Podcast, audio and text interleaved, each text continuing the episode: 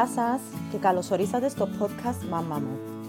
Και σε έναν επεισόδιο ειδικά διαμορφωμένο να εμπνεύσει γονείς αυτήν την περίοδο της απομονώσης.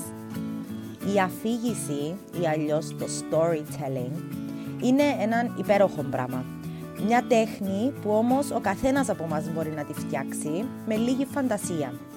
Για να μάθω πώς μπορώ να εντάξω τη μαγεία της αφήγησης στην καθημερινότητα μου, μίλησα με την Μαρίνα Κατσαρή. Η Μαρίνα σπουδάσε νηπιαγωγός, δράμα και θέατρο. Εργάζεται ως διδάσκουσα ειδική επιστήμονας στο Ευρωπαϊκό Πανεπιστήμιο, όπου διδάσκει μαθήματα όπως παιδική λογοτεχνία. Ως θεατροπαιδαγωγός σχεδίασε και πραγματοποίησε εκπαιδευτικά προγράμματα σε μουσεία και χώρους πολιτισμού. Επίσης, παραδίδει εργαστήρια σε ενήλικες σχετικά με το δράμα στην εκπαίδευση και την τέχνη της αφήγησης. Δραστηριοποιείται παράλληλα ως αφηγήτρια, παρουσιάζοντας παραστάσεις για παιδιά εγκεκριμένα από το Υπουργείο Παιδείας σε δημόσια και ιδιωτικά σχολεία.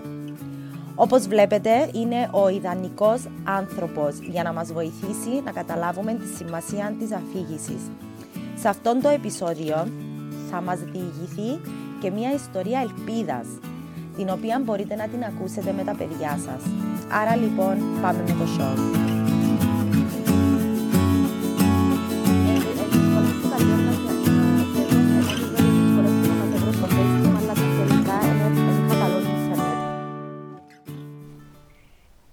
Χαίρετε.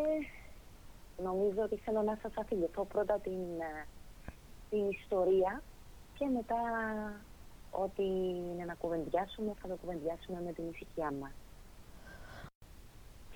Λένε πως κάποτε ήταν μια φυλή ποντικιών που θέλησε να κάνει ένα μεγάλο ταξίδι για να γνωρίσει τον κόσμο. Και όλοι μαζί περπατήσαν. Περπατήσαν, περπατήσαν, περπατήσαν ώσπου μια μέρα με μεγάλη ζέστη σε έναν τόπο ειρηνικό, δύο ποντικίνες έμειναν λίγο πίσω, γιατί τις έδωσε η δίψα και ξεμάκρυναν ακόμα περισσότερο γιατί ένιωσαν πως κάπου εκεί τριγύρω υπήρχε νερό. Πραγματικά σε λίγο μπροστά τους ένα πηγάδι. Δεν χάσανε καιρό, πέσανε μέσα, ήπιαν, ήπιανε νερό, πλατσουρίσαν, παίξανε, γελάσανε και ύστερα είπανε πως ήρθε η ώρα να ανέβουνε πάλι πάνω. Όμως εκείνο το πηγάδι ήταν βασίλειο γλιστερό και όλο πέφταν και ξαναπέφταν στο νερό. Και δεν άργησαν οι ποντικίνες να βάλουν τις φωνές για να έρθουν οι ποντικοί της φυλής για να δουν αν μπορούσαν να τις βοηθήσουν. Ήρθανε λοιπόν. Όμως δεν υπήρχε τίποτα σε εκείνο τον τόπο τον ειρηνικό. Κανένα δέντρο, καμία βλάστηση, κανένας μίσχος από κισό ή έστω ένα μακρύ κλαρί να τους το ρίξουν και αυτές να ανέβουν πάλι πάνω. Και τότε οι ποντικοί μαζεύτηκαν στο στόμιο του πηγαδιού και αρχίσαν να βάζουν στοιχήματα. Πόσο αδύνατο θα ήταν να τα καταφέρουν να βγουν πάλι πάνω. Ε, άλλοι μόνο σας δυστυχές, δεν θα τα καταφέρετε να βγείτε από το πηγάδι. Το δίχως άλλο να πνιγείτε. Άλλοι μόνο σας δυστυχές. Μία ποντικίνα δεν τα κατάφερε, γλίστρισε και έπεσε στα βαθιά του πηγαδιού. Η άλλη όμως προσπαθούσε και όλο προσπαθούσε και όλο γλιστρούσε και όλο έπεφτε και όλο φώναζε και όλο προσπαθούσε μέχρι που έδωσε έναν πίδο και βρέθηκε έξω από το πηγάδι. Χαλίμονο ήταν τότε οι άλλοι ποντικοί. Ποτέ δεν μπορούσαν να πιστέψουν πως ένας ποντικός θα μπορούσε να βγει από ένα τόσο βαθύ και γλιστερό πηγάδι.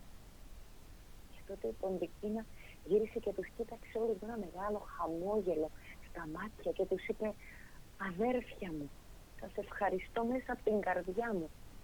Είναι κουφή και δεν άκουγα τα λόγια σας. Όμως το βλέπω πως με είχατε εμπιστοσύνη με τα λόγια σας μου δίνατε κουράγιο για να ανέβω.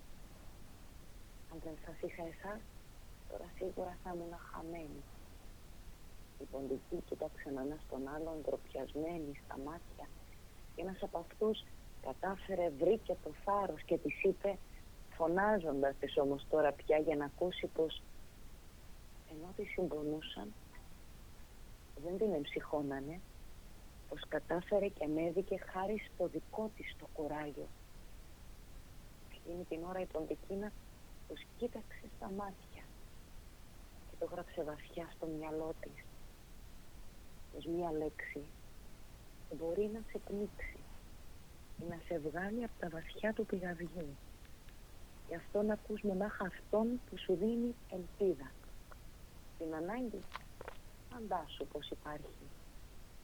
Να σε κουφός σ' ό,τι σ' απελπίζει και στην ανάγκη να προσπαθείς πέρα για πέρα μόνος.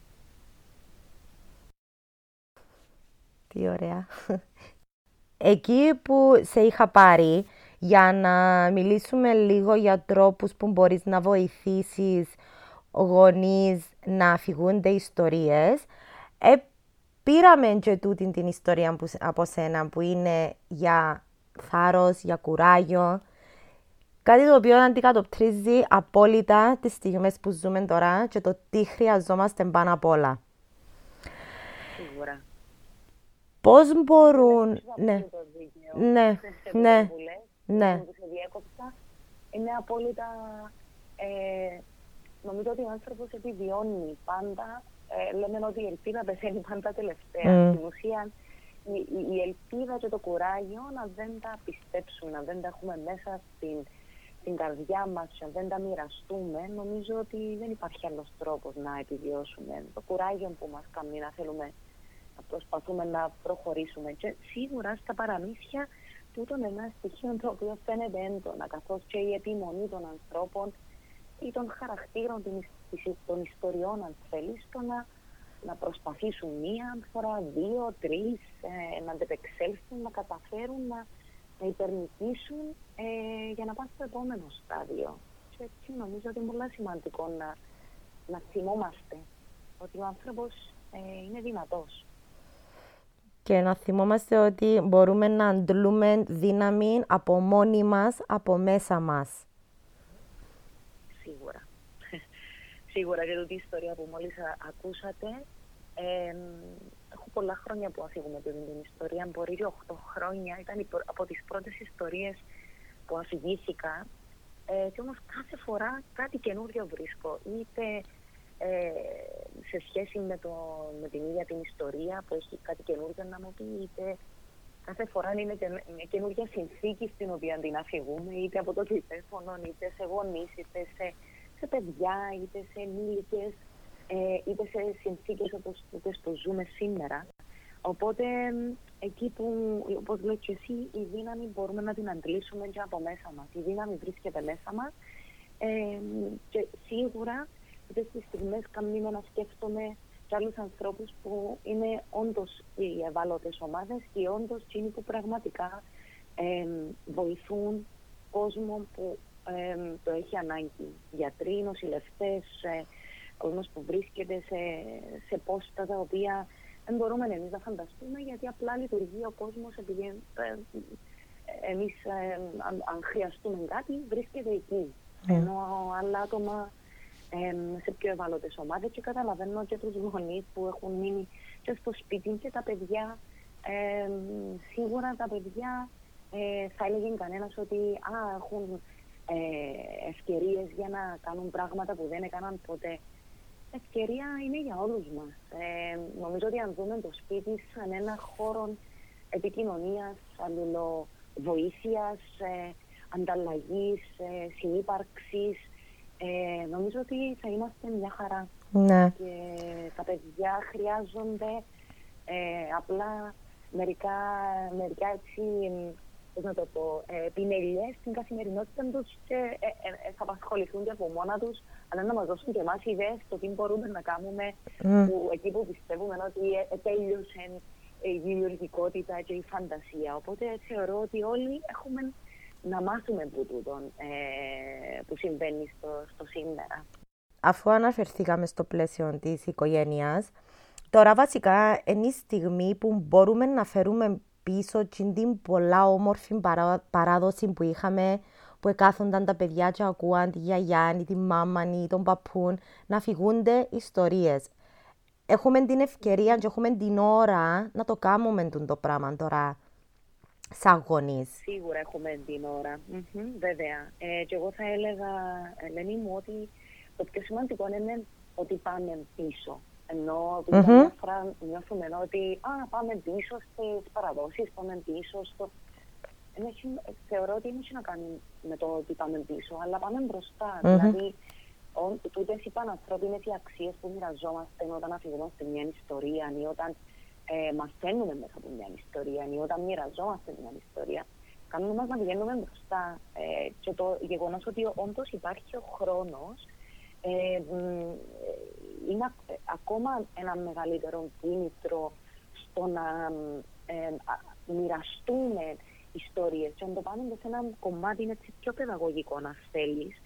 Σίγουρα για τα παιδιά μπορούν να μας αφηγηθούν ιστορίες. Δηλαδή δεν είναι ε, ε, μονοπόλιο, να θέλεις, των ενηλίκων ε, ή των αφηγητών ή των παππούδων ή των γιαγιάδων. Σωστό. Ε, ε, ακόμα και τα παιδιά, είτε μικρά, ε, μπορούν να διαβάσουν. Ακόμα και τις εικόνες, δηλαδή, ακόμα και τα παιδιά τα, που είναι σε πιο νηπιακές ηλικίες, μπορούν να, να μας διαβάσουν, να φτιάξουν ιστορίες.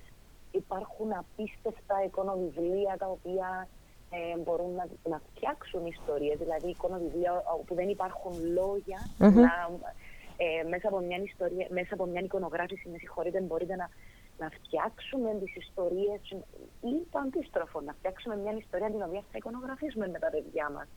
Ε, να φτιάξουμε εγκοκλοθέατρο, να ε, φτιάξουμε μάσκες, κούκλες, ε, με μικρά θεατρικά, ε, πολλά πράγματα. Ωραία. Πολλά πράγματα. Ε, και αν, ε, αν ήθελα έτσι να προτείνω για κάποια, ε, κάποιες έτσι ε, ιστορίες ή, ή αν θέλεις τεχνικές μάλλον δημιουργικής, δημιουργικής γραφής ή δημιουργίας ιστοριών είναι σίγουρα οι τεχνικές του Τζάνι Ροντάρι ε, όπου μπορούμε να αντιστρέψουμε παραμύθια που ξέρουμε, να κάνουμε τη λεγόμενη παραμύθο ε, όπου συναντιούνται ήρωες από διάφορα παραμύθια, η Άννη κόκκινα σκουφίτσα γινόταν κίτρινο σκουφίτσα, η Άννη ξύστρα γινόταν ξε, ξεξίστρα, η Άννη το σκονόπανο γινόταν εξεσκονόπανο, ε, το ξεσκονόπανο γινόταν εσκονόπανο. Ναι. Ε, άρα υπάρχουν πάρα πολλά πράγματα τα οποία μπορούμε να, να δημιουργήσουμε.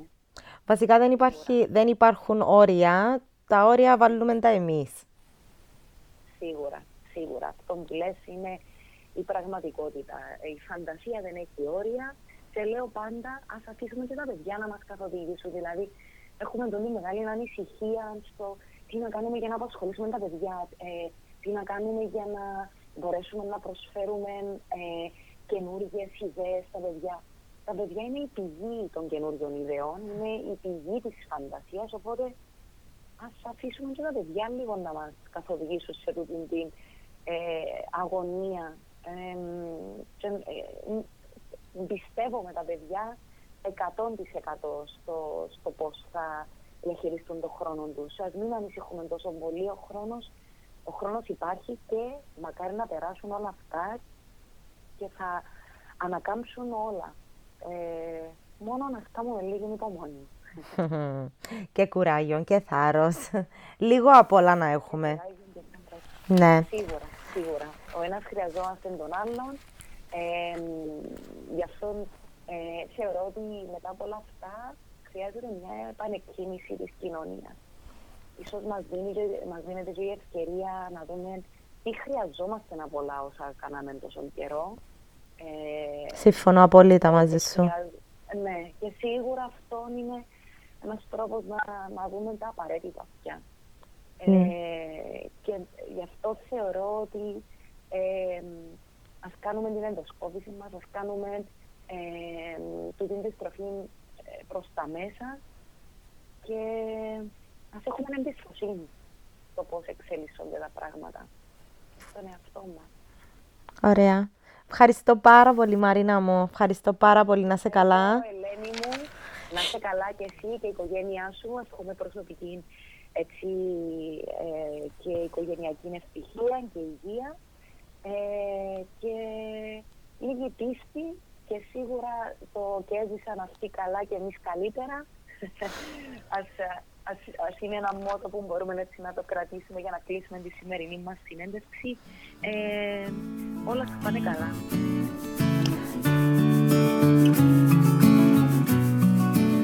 Ένιωσα πολλά εμπνευσμένη μετά από την κουβέντα μου με τη Μαρίνα.